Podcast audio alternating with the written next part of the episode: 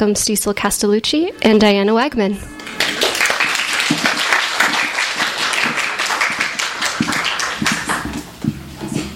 It doesn't matter. Just take my picture, Celine. Hi, um, come on over, Diana. Hi, um, my name is Cecil Castellucci. And I'm Diana Wagman. Um, and um, we are the happy coordinators of this evening of YA Resists. Um, this uh, we have a very loose organization here in Los Angeles called the Los Angeles Young Adult Writers, and it's sort of a very very ad hoc uh, email list and Facebook group where we sort of uh, email each other to to, to lend And support argue. and argue and give advice.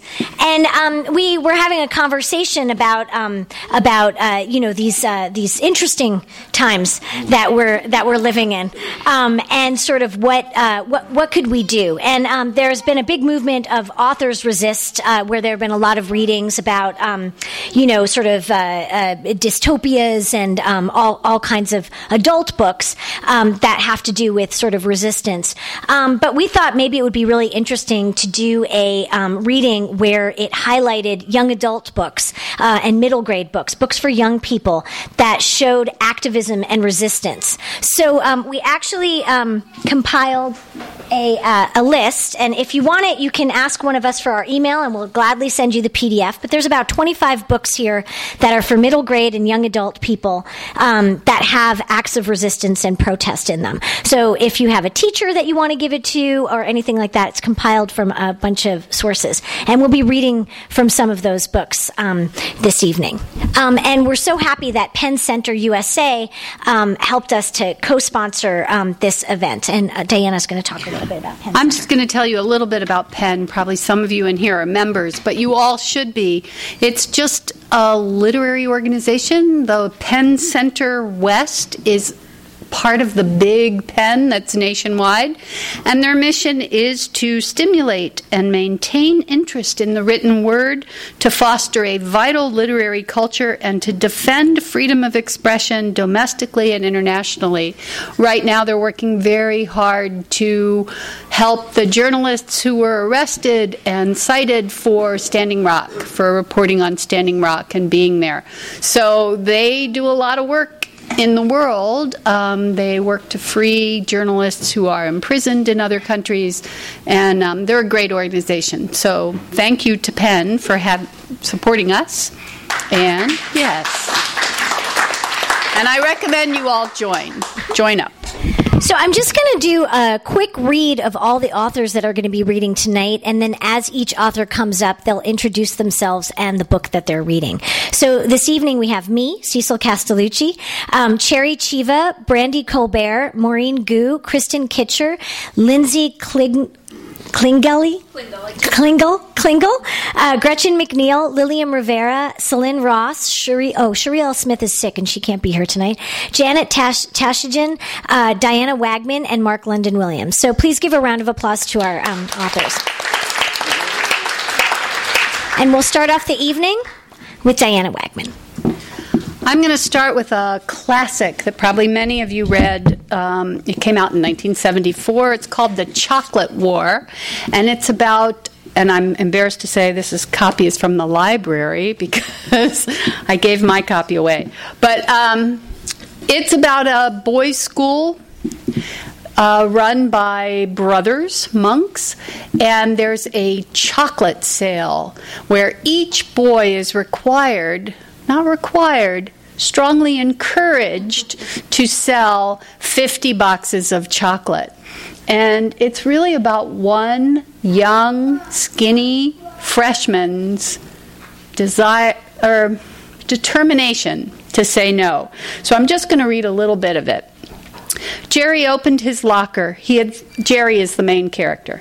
Jerry opened his locker. He had thumbtacked a poster to the back wall on the first day of school. The poster showed a wide expanse of beach, a sweep of sky with a lone star glittering far away. A man walked on the beach, a small solitary figure in all that immensity. At the bottom of the poster these words appeared. Do I dare disturb the universe? By Eliot, who wrote that wasteland thing they were studying in English. Jerry wasn't sure of the poster's meaning, but it had moved him mysteriously. It was traditional at Trinity for everyone to decorate the interior of his locker with a poster. Jerry chose that one. He had no time now to ponder the poster any longer. The final bell rang, and he had 30 seconds to get to class. So the brother in charge of the sale calls out roll, and the boys answer with how many boxes they've sold. Adamo, two. Beauvais, three. It was a different roll call this morning, a new melody, a new tempo, as if Brother Leon were the conductor and the class the members of a verbal orchestra. But something was wrong with the beat, something wrong with the entire proceedings, as if the members of the orchestra were controlling the pace and not the conductor. No sooner would Brother Leon call out a name than the response came immediately before Leon had time to make a notation in the ledger. It was the kind of spontaneous game that developed in classes without premeditation, everyone falling into a sudden conspiracy. Jerry was glad that he wouldn't have to look into those watery eyes much longer. LeBlanc, one. Malloran, two. Names and numbers sizzled in the air, and Jerry began to notice something curious about it. All the ones and twos and an occasional three, but no fives, no tens, and Brother Leon's head still bent, concentrating on the ledger. And finally, Jerry Renault, it would be so easy, really, to yell yes. To say, Give me the chocolates to sell, Brother Leon. So easy to be like the others, not to have to confront those terrible eyes every morning. Brother Leon finally looked up. The tempo of the roll call had broken. No, Jerry said. He was swept with sadness, a sadness deep and penetrating, leaving him desolate like someone washed up on a beach, a lone survivor in a world full of strangers.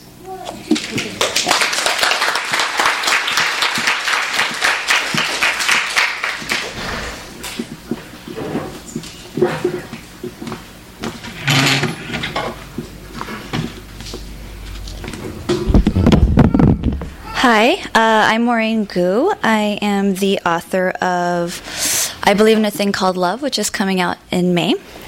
Um, and I am going to be reading from a middle grade novel called Operation Redwood. This is, yeah, sorry. Can you like hear me if I'm right here? Uh, do I have to be right here? Okay. um, so this book is called Operation Redwood. It's by uh, S. Terrell French believe it came out 2006 or something, 2009. Um, and the basic premise is there is a small grove of redwood trees by this girl's house. Um, her name is Robin, and she enlists the help of a stranger who becomes her friend, Julian, to help her save this grove of trees from an evil logging company. And um, I chose this book because I really like trees, and I'm like a cat lady and a tree lady. So I picked this one. Um, and the scene is the scene I'm going to set up is just them trying to brainstorm how they're going to actually defeat the logging company. We could write a letter to somebody, Robin suggested. The president? Or maybe the governor? You think they're going to care about some little pocket of trees way out here? They wouldn't even read it. Okay, then, you think of something. We'll take turns. Julian began sharpening the other end of the stick. It doesn't have to be a good idea, Robin said impatiently. Just throw out any idea. It's called brainstorming. Well, how about a protest? Who's going to be protesting? You and me and Molly and Jojo? They're her little, like, baby sisters. Your turn then. We'll chain ourselves to the trees, Robin suggested, so they can't cut them down. Julian grimaced. How long can you stay chained to a tree anyway? He clicked his blade closed and put the knife back in his pocket. Robin sighed and flopped down on her back. The trees soared up around them, letting in a jagged ring of blue sky. They could hear the hollow sound of a woodpecker drilling high above them.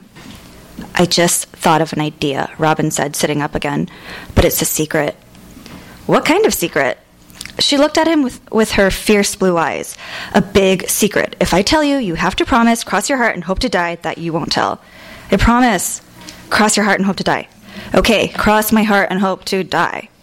Okay, so right in the middle of Big Tree Grove, there's a secret tree house. Where? asked Julian, looking up at the canopy around him. Not far, but I've never been inside. My brothers refuse to bring me up until I'm 12. That's July 29th. There's some big ceremony. She was quiet, sucking at the end of her braid for a moment. Well, so what? So what if there's a big treehouse? We could go up in it, like Julia Butterfly Hill. Who's that?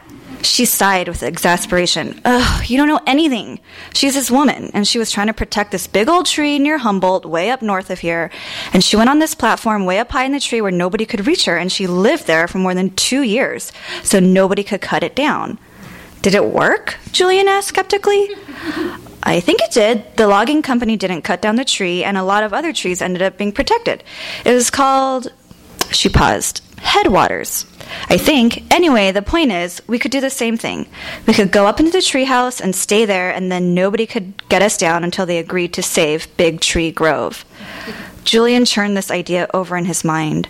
Staking out a treehouse was much better than chaining himself to a tree.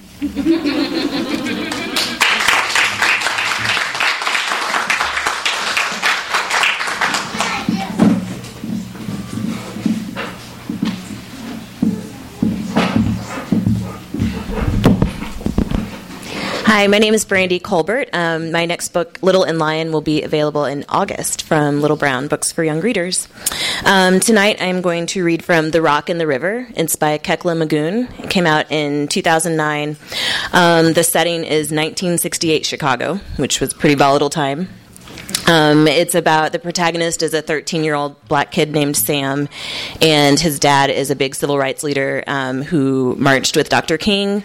And I believe right before this passage, um, Dr. King has been assassinated, and um, also Sam's older brother Stick has joined the Black Panthers, and Sam doesn't know if he should um, try to discourage him or maybe join with him uh, because his friend Bucky has been charged with assaulting a cop and has been in jail. Um, so the scene I'm going to read is uh, demonstration right before uh, Bucky's sentencing or right before his trial begins.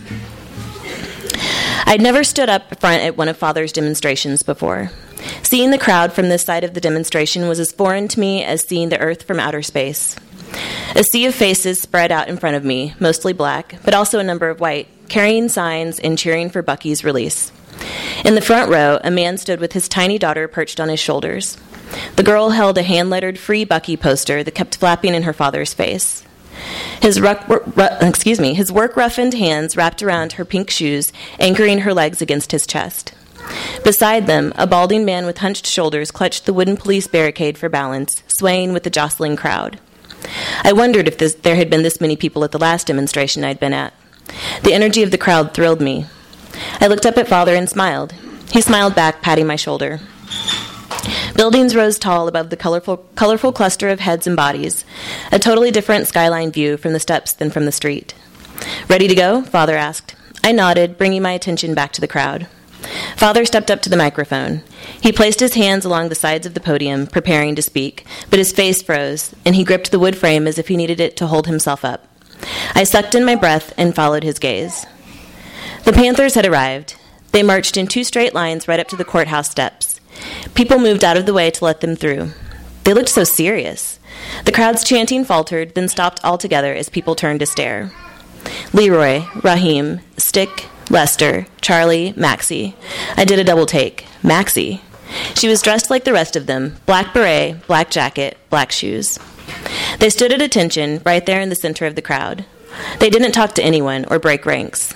They weren't there to start something, they were there for Bucky. Father drew a long breath. He glanced at me out the corner of his eye, then began speaking. I wasn't hearing him. My eyes locked on the Panthers. I could have been down there with them. I could have been part of the reason everyone was staring. With Stick's gun tucked secretly under my dress clothes, I was one of them, wasn't I? The crowd grew frenzied as the prison vans pulled up alongside the protesters. I gasped when I caught sight of Bucky. He looked thinner than ever, and he was built long and lean to begin with. They'd shaved his head smooth and dressed him in an orange prison jumpsuit. He was handcuffed. Reporters leaped out of their vehicles, latched onto the small group, and followed Bucky into the building, shouting questions at him. He kept his eyes on the ground as the guards hustled him through the throng, up the courthouse steps, and into the building. Shortly after Bucky arrived, the counter demonstrators showed up. Forty or fifty whites, carrying posters and screaming at the top of their lungs. Their signs said, Cop killer and hang him today, even though Bucky had done nothing to the cops who'd beaten him. A line of, our, a line of cops streamed out of the courthouse and raced down the steps. They positioned themselves between our crowd and the angry white protesters on their way. I don't know what they thought they could do, but it didn't work. For a few minutes, it was like watching oil and water white folks on one side, blacks on the other. That didn't last long. Father eyed the crowd from the podium. He resumed speaking. Against the rhythm of his voice, harsh cries rose from the edge of the crowd. The shouting, cursing, spitting sounds of the scuffle reached me all the way up front. The Panthers broke ranks and filtered out through the crowd. Stick edged around people to get to the fighting, like a soldier looking for the front line. A burly white man in a Union jacket charged through a line of people, fists flying. Stick intercepted him with a shoulder bump that sent the man reeling a few steps back. He caught his balance and lunged for Stick. Stick fought back, but his injury from two days ago hadn't healed. He wasn't hitting as hard or as fast as he could. He punched with his left fist, holding his right arm close to his chest.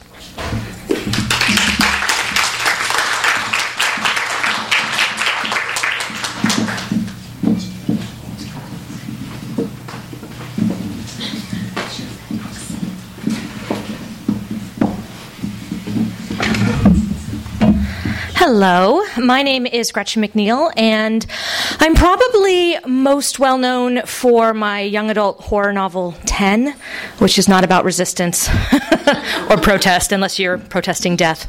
Um, and tonight I'm reading from We Shall Not Be Moved, which is a nonfiction account of the women's factory strike in New York of 1909. I have a really good friend that owns a half floor loft in Soho in Manhattan. You can imagine what that's worth. Um, it's a historic 19th century building, and I'm lucky enough to stay there whenever I'm in New York. And he told me one time that the whole building used to be a garment factory, a sweatshop.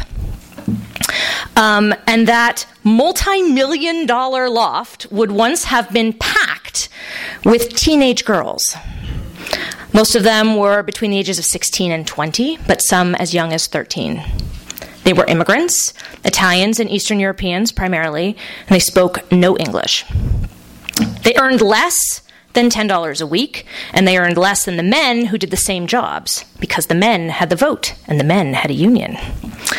Um, and in 1909, this illiterate group of immigrant teenage girls went on strike during a brutal winter, and they brought a multi million dollar garment industry to its knees.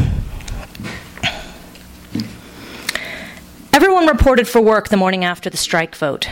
Those who had taken the oath, as well as those who had only heard about it, waited uncertainly by their sewing machines.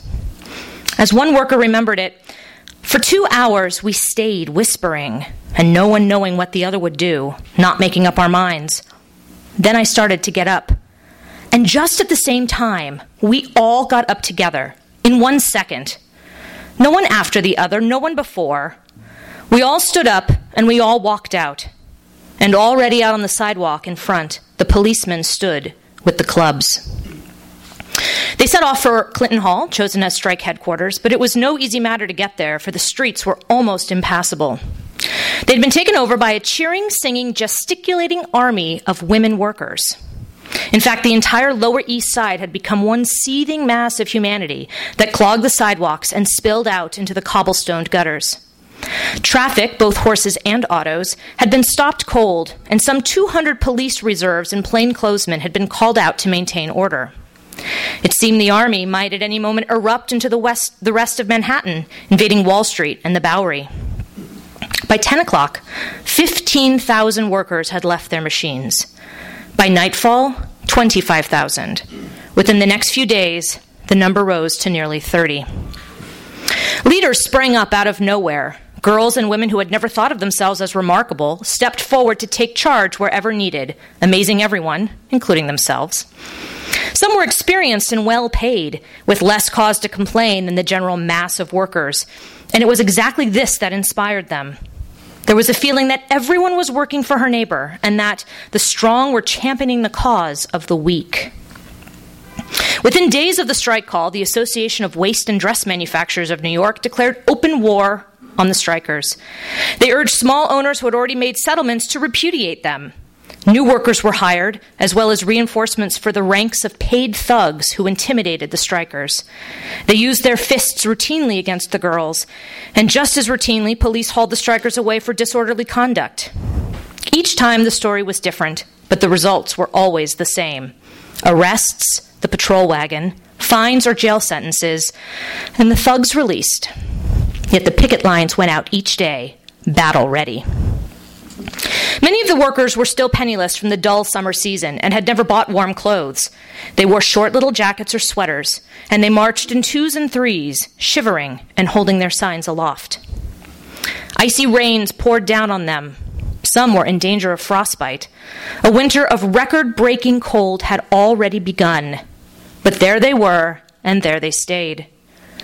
Soon, women's groups throughout the country were drawn to the side of the workers. Reformers moved to tears by stories of teenaged girls who were beaten by professional thugs and jailed by corrupt judges.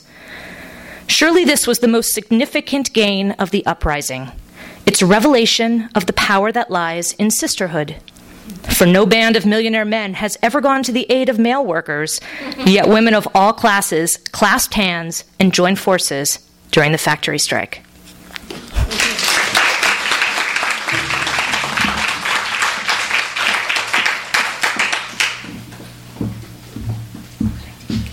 Hi, I'm Cherry Cheva. Um, I'm the author of She's So Money, and I'm going to be reading from Destroy All Cars by Blake Nelson, which is about a high school student named James Hoff, who's from Portland. He's very Portland. Um, he's very alternative. Uh, he cares a lot about the environment and climate change. And he thinks that most other Americans are overly consumeristic garbage people and uh, the book basically traces a semester in his life as he deals with school and his parents and romantic turmoil and activism. And a large part of the book consists of the uh, assignments that he does for his AP English class. And here's an excerpt from one of those assignments James Hoff, Junior AP English. Assignment four page persuasive essay. Destroy all cars. We stand at the edge we stand at the brink. We have come to a final point in history. Greenhouse gases are heating our oceans, choking our atmosphere, changing our entire planet. Toxins and pollutants threaten not only our lives, but all life on Earth. If action is not taken, all will be lost. We can no longer chip away at the edges of our problem with meaningless feel good solutions. Recycling, buying green products, take the bus to work day, none of these will save our atmosphere or slow down the disastrous heating effects of air pollution. Organic salad bars are not going to refreeze the North Pole. Instead, we must fearlessly strike at the root of the problem. We must destroy all cars. We must destroy all cars for what they do. We must destroy all cars for what they stand for. We must destroy all cars to break the mindset that makes it impossible to see beyond our own most immediate and selfish needs. We must destroy all cars because if we don't, they will destroy us. I am so sick of cars. I'm sick of cars idling in my school parking lot. I'm sick of the endless river of them that forms every morning on the main road by my house. I'm sick of sitting on the bus and watching them packed all around me, 9%, 90% of them containing a single individual. I'm sick of that one woman sitting there in her cocoon of false safety with her Poland spring water and her healthy choice granola bar, polluting the world outside while inside in her air conditioned insulation pod, she deludes herself into thinking that drinking fake mineral water and eating fake candy bars is going to purify her body. I reject that person. I reject the falsity of this belief system call to arms. Young people, students, future citizens and leaders, I ask you to clearly see where our present course is taking us. The automobile is the foundation upon which our unsustainable lifestyle is based. They must be destroyed. All of them, even the cute ones, even the little Mini Cooper that daddy bought you for your birthday, Ashley. Cars keep the present political system in place. They keep lower class people going to war. They keep upper class people in their mansions and their private jets. By sitting in our gas guzzling minivans in traffic, moving at three miles an hour, burning fuel pointlessly, we are keeping the whole car based social system afloat. Every day, oil companies make billions of dollars because we lazy ass Americans cannot ride a bike to school or work. The end. January 17th, got a C plus on my essay, typical.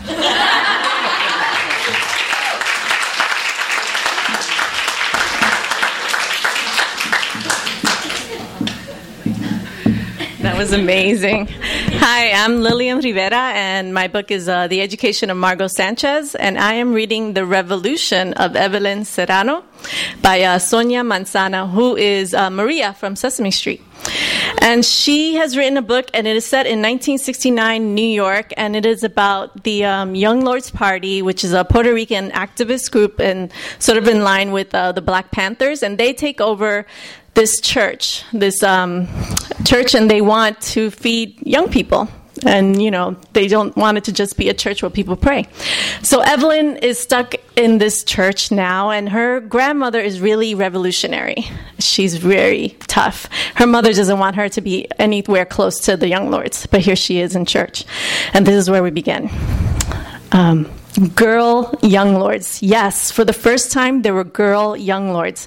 They were wearing jeans just like the boys, and they acted like they didn't care how they looked, which only made them look more beautiful. All had natural hair, long or short or wavy or kinky, and I felt stupid with my little roll of bangs. I fussed around with them to make them look more natural. But even as I ran my fingers through my hair, I could sense that they were on extra alert, checking all around during the service. The lights in their eyes were beacons scanning the congregation, looking, I guess, for friends or enemies. Even as I was thinking about all these things the girl young lords, their hair, my hair, that we were being watched the pressure cooker burst when the young lord with the blinding smile and the kinky hair stood up and yelled, There's something wrong here. This is not a community. That was it. Suddenly, like a herd of bulls, 25 policemen charged in. This time, they weren't in shock like they were when they were watching the burning garbage. This time, they came prepared. One of them rushed the young lord with the blinding smile and kinky hair, saying, Step aside, you all gotta leave. Everybody stopped moving. The policeman repeated himself. My mother got up and scooted across the aisle, moving faster than I'd ever seen her move before, and grabbed my arm as I tried to look at what was going on between the young lord and the policeman. You all gotta leave, the cop repeated. Now. My mother pulled at me. Let's go, she growled. The young lord made no effort to move, and neither did I. Then you're all under arrest, screamed the cop. He grabbed the boy. The boy pulled back. The cop brought his nightstick up. Crack! He had tried to smash it down on the boy's head, but the boy held his arm up, catching the blow, catching the blow with his elbow. I heard a sickening snap. Then it was like a blast of air fanning a fire. The, po- the police rushed at the other young lords, striking them and even pushing some of the girl young lords who fought back. Abuela picked up a chair to stop the cop who had hurt the boy. I rushed to her side when my mother blocked me, just as the chair tumbled out of Abuela's hand and landed square on Mommy's back. I looked for Abuela to help me with Mommy, but she was trying to stand between the young lords and the cops. The police started arresting the young lords, and the rest of us got swept out of the door like debris on a wave of humanity.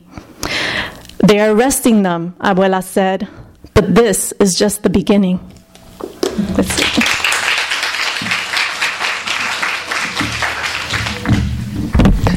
Hi, Mark Williams. Um, let's see. Currently, I have out um, the word. I anchored the word half of a graphic novel called Two Trickster Tango, which is one of the few books uh, that's not a Haggadah that's perfect for Passover giving, and I can explain more about that afterwards. Then I have a, a LA set Zombie Apocalypse for uh, for kid readers coming out in a few months. But I will not be reading from either of those. Instead, Cory Doctorow's little brother.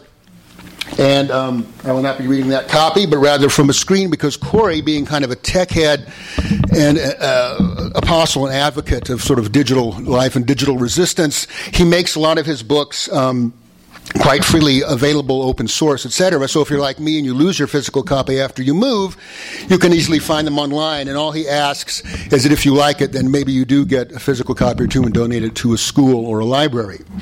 And in this book this book strikes literally close to home for me. It's set in the san francisco bay area where i grew up and where i go back often go giants. And this is um, in this book, there is a uh, even more catastrophic terrorist attack that outstrips 9/11, and it's um, the blowing up of the Bay Bridge and a BART tunnel simultaneously. So the water rushes and thousands are drowned. Bodies are left at the bottom of the bay, and so San Francisco becomes kind of a garrison city, martial law, a police state. And our hero Marcus and his three friends are picked up after the attack. They are stumbling out of the BART tube with a wounded friend who's bleeding, but instead of getting medical help, they are picked up by DHS and because they are tech heads like their author Cory and hackers. There are lots of cell phones and wires and laptops and uh, sort of homebrewed electronics in their backpacks, and they're immediately suspect of um, remotely triggering bombs. And they are whisked away for five days or so by DHS with no phone calls, and they are tortured um, sleep deprived, food deprived, etc., made to confess for crimes they didn't do, and eventually, when find, they find out they didn't do them, they have to release them, threatening that if they tell anybody, they will um, come after their parents and their friends. So now Marcus is trying to resume his normal life, and he's going back to school. And there's a social studies teacher who questions this military authority, the trade-off of security for freedom, and then she is suddenly replaced one day by a series of substitutes who are now espousing a kind of pro-DHS security instead of freedom um, uh, viewpoint, and this is an argument he has in class with one of the new substitute teachers. I was feeling sick. This is not what I'd learned or believed about my country. I put my hand up. Yes, Marcus. I don't get it. You're making it sound like the Bill of Rights is optional. It's the Constitution. We're supposed to follow it absolutely. That's a common oversimplification, she said, giving me a fake smile. But the fact of the matter is that the framers of the Constitution intended it to be a living document that was revised over time. They understood that the Republic wouldn't be able to last forever if the government of the day couldn't govern according to the needs of the day. They never intended the Constitution to be looked on like religious doctrine. After all, they came here fleeing religious doctrine. I shook my head. What? No. They were merchants and artisans who were loyal to the king until the king instituted policies that were against their interests and enforced them brutally. The religious refugees were, refugees were way earlier. Some of those framers were descended from those refugees, she said. And the Bill of Rights isn't supposed to be something that you pick and choose from. What the framers hated was tyranny. That's what the Bill of Rights is supposed to prevent. They were a revolutionary army and they wanted a set of principles that everyone could agree to life, liberty, and the pursuit of happiness, the right of people to throw off their oppressors. Yes, yes, she said, waving at me. They believed in the right of the people to get rid of their kings, but Charles, the fascist kid, was grinning when she said that. He smiled even wider. They set out the Bill of Rights because they thought that having absolute rights was better than the risk that someone would take them away. Like the First Amendment, it's supposed to protect us by preventing the government from creating two kinds of speech allowed speech and criminal speech. They didn't want to face the risk that some jerk would decide that the things that he found unpleasant were illegal. She turned and wrote on the board life, liberty, and the pursuit of happiness. We're getting a little ahead of the lesson, but you seem like an advanced group. The others laughed at this nervously. The role of government is to secure for citizens the rights of life, liberty, and the pursuit of happiness in that order. It's like a filter. If the government wants to do something that makes us a little unhappy or takes away some of our liberty, that's okay, providing they're doing it to save our lives. That's why the cops can lock you up if they think you're a danger to yourself or others. You lose your liberty and happiness to protect life. If you've got life, you might get liberty and happiness later. Some of the others had their hands up. Doesn't that mean that they can do anything they want if they say it's to stop someone from hurting us in the future? Yeah, another kid said. This sounds like you're saying that national security is more important than the Constitution. I was so proud of my fellow students then. I said, How can you protect freedom by suspending the Bill of Rights? She shook her head at us like we were being very stupid. The revolutionary founding fathers shot traitors and spies. They didn't believe in absolute freedom either, not when it threatened the republic. Now you take these XNet people. These are hackers who've been communicating outside the strictures of, of DHS in the city. I tried hard not to stiffen. These so called jammers who were on the news this morning, after the city was attacked by people who've declared war on this country, they set about sabotaging the security measures set up to catch the bad guys and prevent them from doing it again. They did this by endangering and inconveniencing their fellow citizens. They did it to show that our rights were being taken away in the name of protecting them, I said. Okay, I shouted. God, she had me so steamed. They did it because the government was treating everyone like a suspected terrorist. So they wanted to prove they shouldn't be treated like terrorists, Charles shouted back. So they acted like terrorists, so they committed terrorism? I boiled. Oh, for Christ's sakes. Committed terrorism? They showed that universal surveillance was more dangerous than terrorism. Look at what happened at the park last weekend. Those people were just dancing and listening to music. How is that terrorism? The teacher crossed the room and stood before me, looming over me till I shut up. Marcus, you seem to think that nothing has changed in this country. You need to understand that the bombing of the Bay Bridge changed everything. Thousands of our friends and relatives lie dead at the bottom of the bay. This is a time for national unity in the face of vi- the violent insult our country has suffered. I'd stood up. I'd had enough of this everything has changed crap. National unity? The whole point of America is that we're the country where dissent is welcome. We're a country of dissidents and fighters and university dropouts and free speech people. I thought of Mrs. Galvez's last lesson before she was let go and the thousands of Berkeley students who surrounded the police van when they tried to arrest a guy for distributing civil rights literature. No one tried to stop those trucks when they drove away with all the people who'd been dancing in the park the other day. I didn't try then either. I was running away. Maybe everything had changed. I believe you know where Mr. Benson's office is, she said. You are to present yourself to him immediately. I will not have my classes disrupted by disrespectful behavior. For someone who claims to love freedom of speech, you're certainly willing to shout down anyone who disagrees with you. I picked up my school book and my bag and my laptop and stormed out. The door had a gas lift, so it was impossible to slam it. I would have slammed it. I was fast in Mr. Benson's office. Cameras filmed me as I went. My gait was recorded. The chips in my student ID broadcast my identity to sensors in the hallway. It was like being in jail. Close the door, Marcus, Mr. Benson said, turning his screen around so that I could see the video feed from the classroom. He'd been watching the whole thing. What do you have to say for yourself? That wasn't teaching. She told us that the Constitution didn't matter. That was propaganda.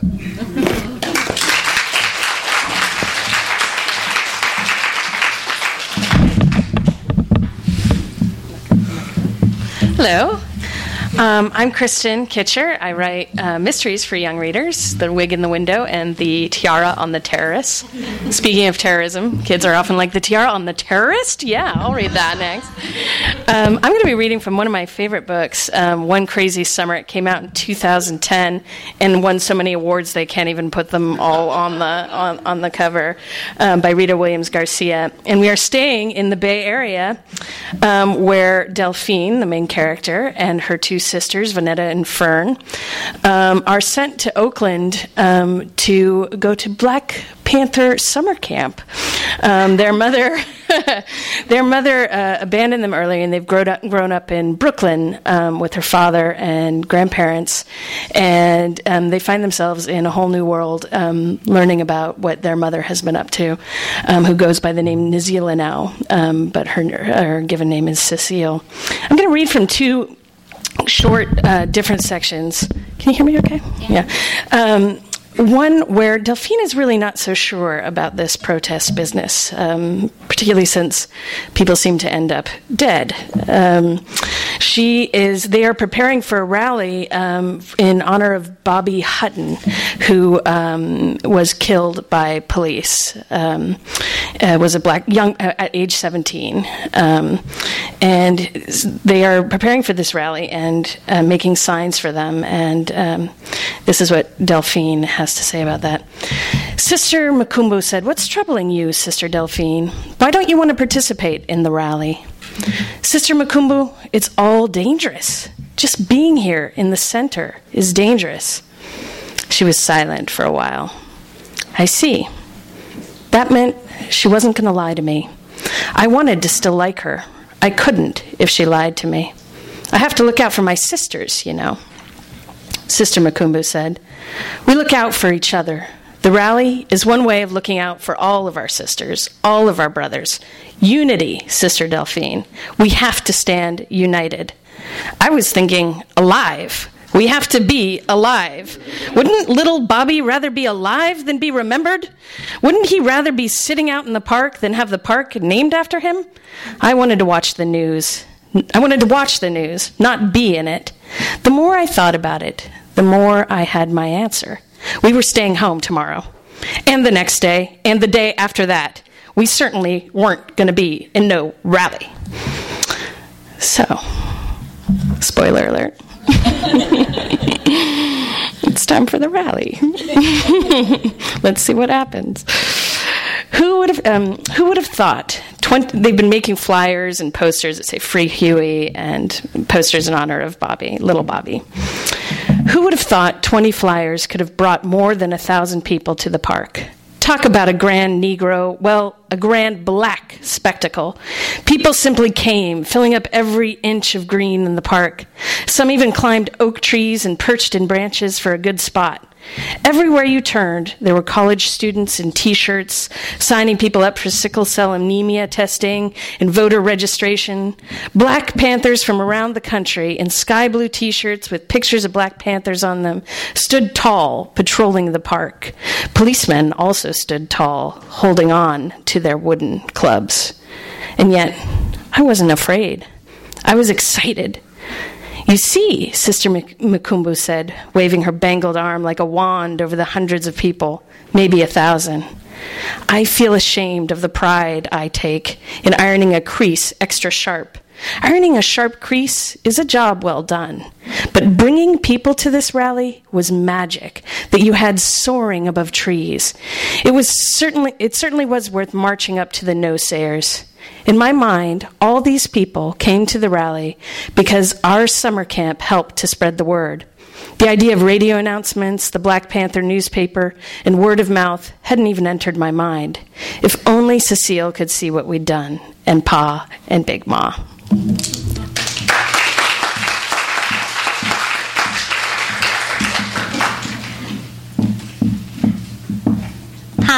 I'm Cylin Busby, and I am probably best known for a true crime memoir that I wrote um, about police corruption and organized crime. It's a picture book. No, I'm just kidding. it's for teens. Um, I am going to read to you tonight from Two Boys Kissing by David Levithan. I love it when the title of a book tells you exactly what it's about. so, um, uh, this book takes place in a small community where um, one young man, um, an African American teenager, is singled out and severely beaten when um, this group of bullies find out that he's gay. Afterwards, when the police do nothing and uh, the school officials do nothing, his friends get together and decide that they're going to form their own protest and they want to do a peaceful protest. And the peaceful protest that they come up with is sort of romantic in that what they decide to do is they're going to um, uh, beat the Guinness Book of World Records for the longest kiss, but there's a catch. It's going to be a gay kiss. So, two of his friends set out to break that world record, and um, the section I'm going to read to you is when they're nearing the 24 hour mark, which isn't even the record. The record's like 36 hours or something. But once they even get to 24 hours with this gay kiss, people show up to protest their protest, as happens, which, whatever, strange times, right? A peaceful protest getting protested. Okay. We return to the kiss. The crowd has started to count down the minutes until Craig and Harry hit the 24 hour mark. Not everyone is counting. There are jeers now. People from town and people from other towns who have come to protest, who've come to yell, who've come to break whatever spell that two boys kissing can cast. Some of them make a production of praying for Craig and Harry's souls. Some hold hastily scrawled posters Adam and Eve, not Adam and Steve. And homosexuality is a sin. You can't kiss your way out of hell. Some have brought their children. The police don't know what to do separate everyone into two camps or let them mingle. It takes only one shoving match for the separation to start. But the protesters will not be hidden. They want to be within hearing range of the cameras and of the boys. The ring around the boys holds on. When someone needs to leave, whether to go home or just go to the bathroom, another person takes his or her place. They keep their backs to the protesters, their eyes on Craig and Harry. Tariq has now been awake for almost 30 hours. His body is racked with caffeine, his eyes burning by so much screen time. I should stop here and say Tariq is the boy who was beaten, and he's um, kind of a video savvy kid, so he's broadcasting this record long kiss. People keep telling him to go home, to take a nap, but he doesn't want to miss a moment. If Craig and Harry are going to stay awake, he'll stay awake too. Solidarity. Craig and Harry can hear the jeering, but they can't hear it very clearly. Tariq offered to get them headphones to block it all out, but they're sticking to the speakers, sticking to the playlist. It helps to have words to reach for, an element of unpredictability. The day is getting warmer. Harry signals for the removal of his hoodie, but even after it's off, he's still hot, sweating. Craig can feel it too the blush rising from Harry's skin, the dampness of his shirt. What he doesn't feel is how much Harry's legs are killing him. No matter how he shifts and kicks, he can't get them to feel normal. The ache is becoming unbearable, like someone is twisting each and every vein around each and every muscle. He's brought back by the countdown 20, 19, 18. He feels Craig's smile under his lips. 17, 16, 15. People are pressing in to see. It's getting hotter and hotter. 14, 13, 12. He tries to focus. 11, 10, 9. Tariq calls out that there are over, are over 300,000 people watching online. Eight, seven, six. One of the news stations burns them with their lights, wanting to capture this moment. Five, four, three. Craig is kissing him now, really kissing him, like when they were together. Two, it's so hot. The lights are so bright. One, an enormous wave of cheering. They have made it to 24 hours. They have made it for a day.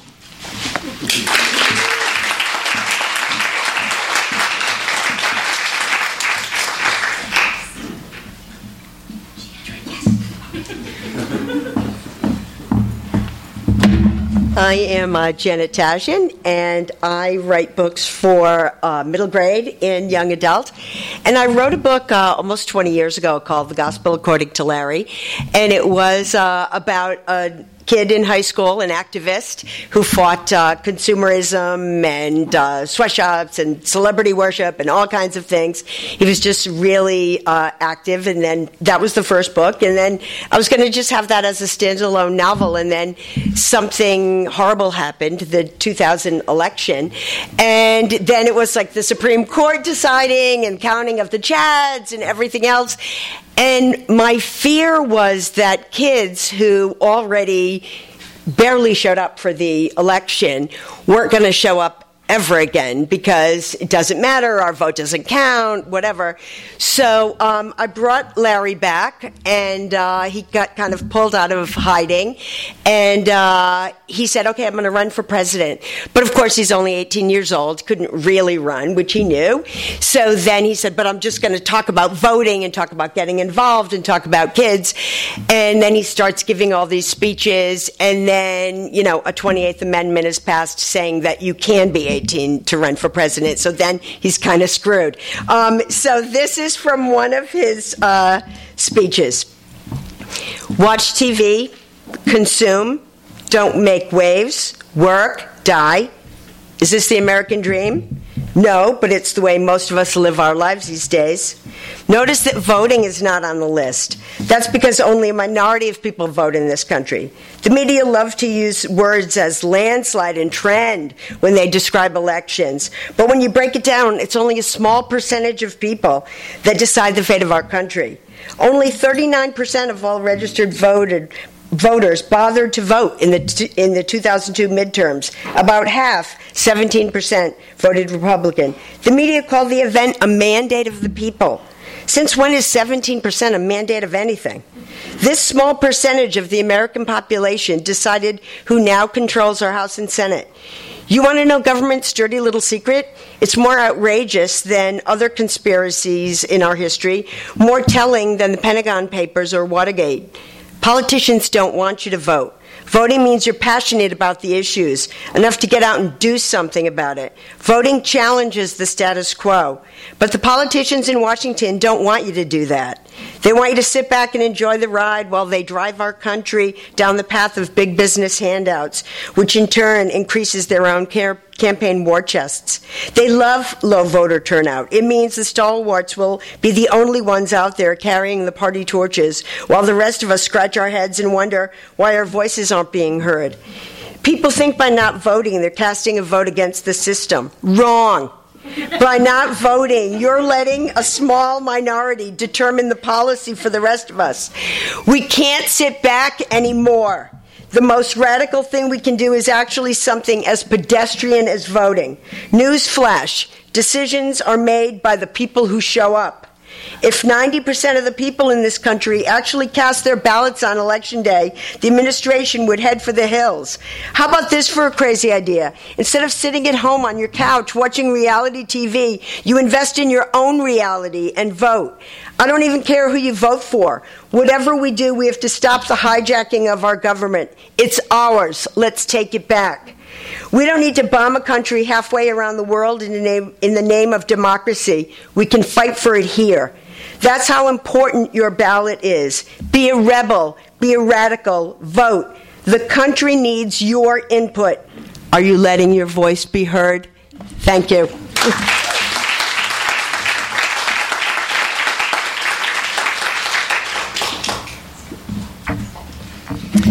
Hi, my name is Lindsey Klingele, and uh, my debut, The Marked Girl, came out last summer.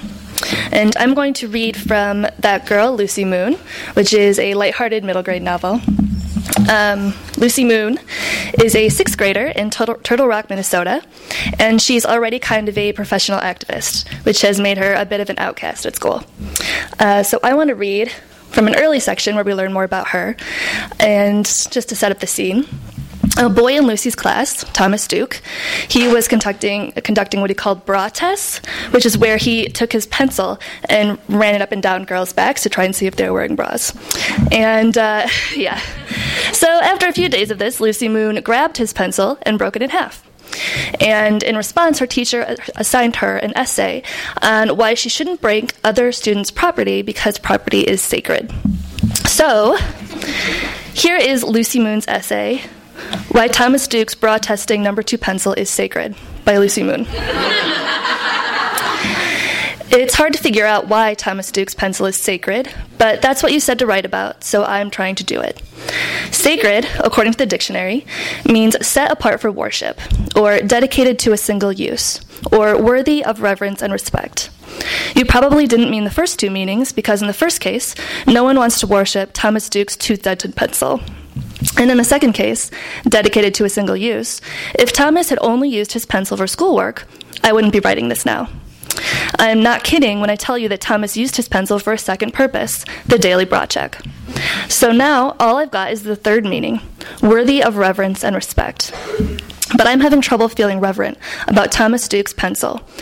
Even if he didn't sit there and run it up and down my back, hoping for a bra bump, day after day after day. I don't even respect my favorite pencil, and that pencil is made from recycled Christmas trees. but let's say that Thomas kept his pencil to himself. I agree that he would have had a right to use his pencil as long as he wanted, without me breaking it. I agree with that. Here's what I think is sacred justice, fairness, friendship, loyalty, truthfulness, and a place to live and learn without bullies. Mr. Skoglund, why should I have to wear a training bra just to sit through homeroom in peace? Though even a training bra might not stop Thomas completely. I know you're going to make me write this essay again, but at least I told the truth.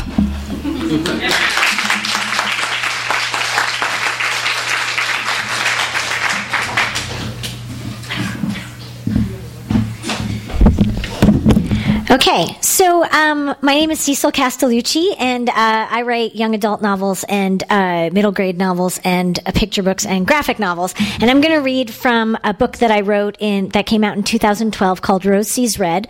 And the story is um, two girls. One is it takes place in 1982 in New York City, and it's two girls who are both ballet dancers. One is from the Soviet Union, and one is American. And um, they end up going out into New York City and having this 36 hour adventure. And the KGB don't know whether or not the girl is defecting or not. But the end of the, at the end of this adventure, they stumble upon the biggest no nukes rally in American history, which um, happened in uh, June of 1982. I was in an ocean of every kind of person you could possibly imagine. Everyone who made up New York City, everyone who made up the world professionals, parents, children, punks, physicists, yuppies, artists, actors, firemen, dock workers, cabbies, teachers, everyone. It was a people watching paradise. They all had signs. Professionals for a nuke free world. Parents for no nukes, no wars. Teach tolerance, teach peace. Teachers say no nukes. Punks for peace. Physicists for atoms, not bombs. Get active, not radioactive. Who's Ron? Irena asked, pointing to a sign that said, This is not a movie, Ron. Our president, Maurice said, Ronald Reagan. he was a movie actor, I explained. Irena's the, the Soviet girl. Oh, I see. This is real life and not a movie. Ronald Reagan, she said, and then she laughed. A huge blue whale balloon went by. It had a thought bubble over its head that said, Save the humans. Ha! I said, pointing it out to everyone. It's probably true that if whales could talk, they would tell us to stop having nuclear bombs. We all nodded. Those whales would definitely have something to say about it, I said. Too bad that's not in my skit, Caleb said. Let's go or I'll be late. We pushed deeper into the thick of the crowd. I felt as though I was a part of something bigger than myself. I looked around at the other people. Some walked at our pace, some moved faster, and some took their time. But they were all like us. We smiled at them, and they smiled at us, and embraced us as part of them. We shook our heads in approval back at them, and as we did, they welcomed us. People even handed us signs to hold up. Loving arms, not nuclear arms. Freeze the arms race. It's a world emergency. The crowd thickened the closer we got to Central Park. We had our free arms linked together so that we wouldn't lose one another, and with our free hands, we held up the signs. There were more people there than I'd ever seen in one place. More people on the streets than what I'd seen at the Macy's Thanksgiving Day parade. There were people with bullhorns. There were people with banners that said no nukes now. And as we walked toward the park, I noticed that there were many people that were just watching us marchers walk by. How can they just stand there? I said. We're not a parade. Calm down there, radical, Caleb said. They have the right to watch. Maybe they won't join us this time, but maybe they will the next time. But we're walking for them. How can they not be moved by the message, the message that we all want to live? I think some people just don't feel for the whole world, Caleb said. It's hard to feel for the whole world, Irena observed. It's hard to even feel for your friends and family sometimes, I said, but that doesn't mean that you shouldn't try to. Irena seemed a bit overwhelmed by everything that was going on. Some of the bystanders were not just watching us passively, they were yelling at us all as we walked by. There were people protesting the Peace March. There were people screaming that we were the dangerous, naive ones. They yelled, Peace is a Soviet weapon. They yelled, The devil's headquarters is in Moscow. They, they yelled, You cannot trust those who are evil. They have bullhorns. What they were yelling hurt us all.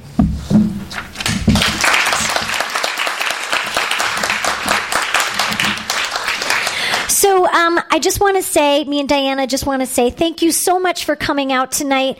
Um, we do have lists of all of these books that we read tonight and um, many more that show peace and resistance and activism in um, books for young people. Um, you can ask any of the readers. We'll be glad to email it to you, or we've got some copies.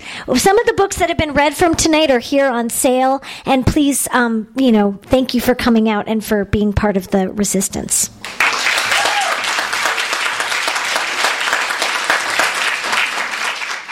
You've been listening to the Skylight Books author reading series. Don't forget that you can listen to this and all of our other great podcasts at skylightbooks.com. Thanks again for stopping by, and we hope to see you soon.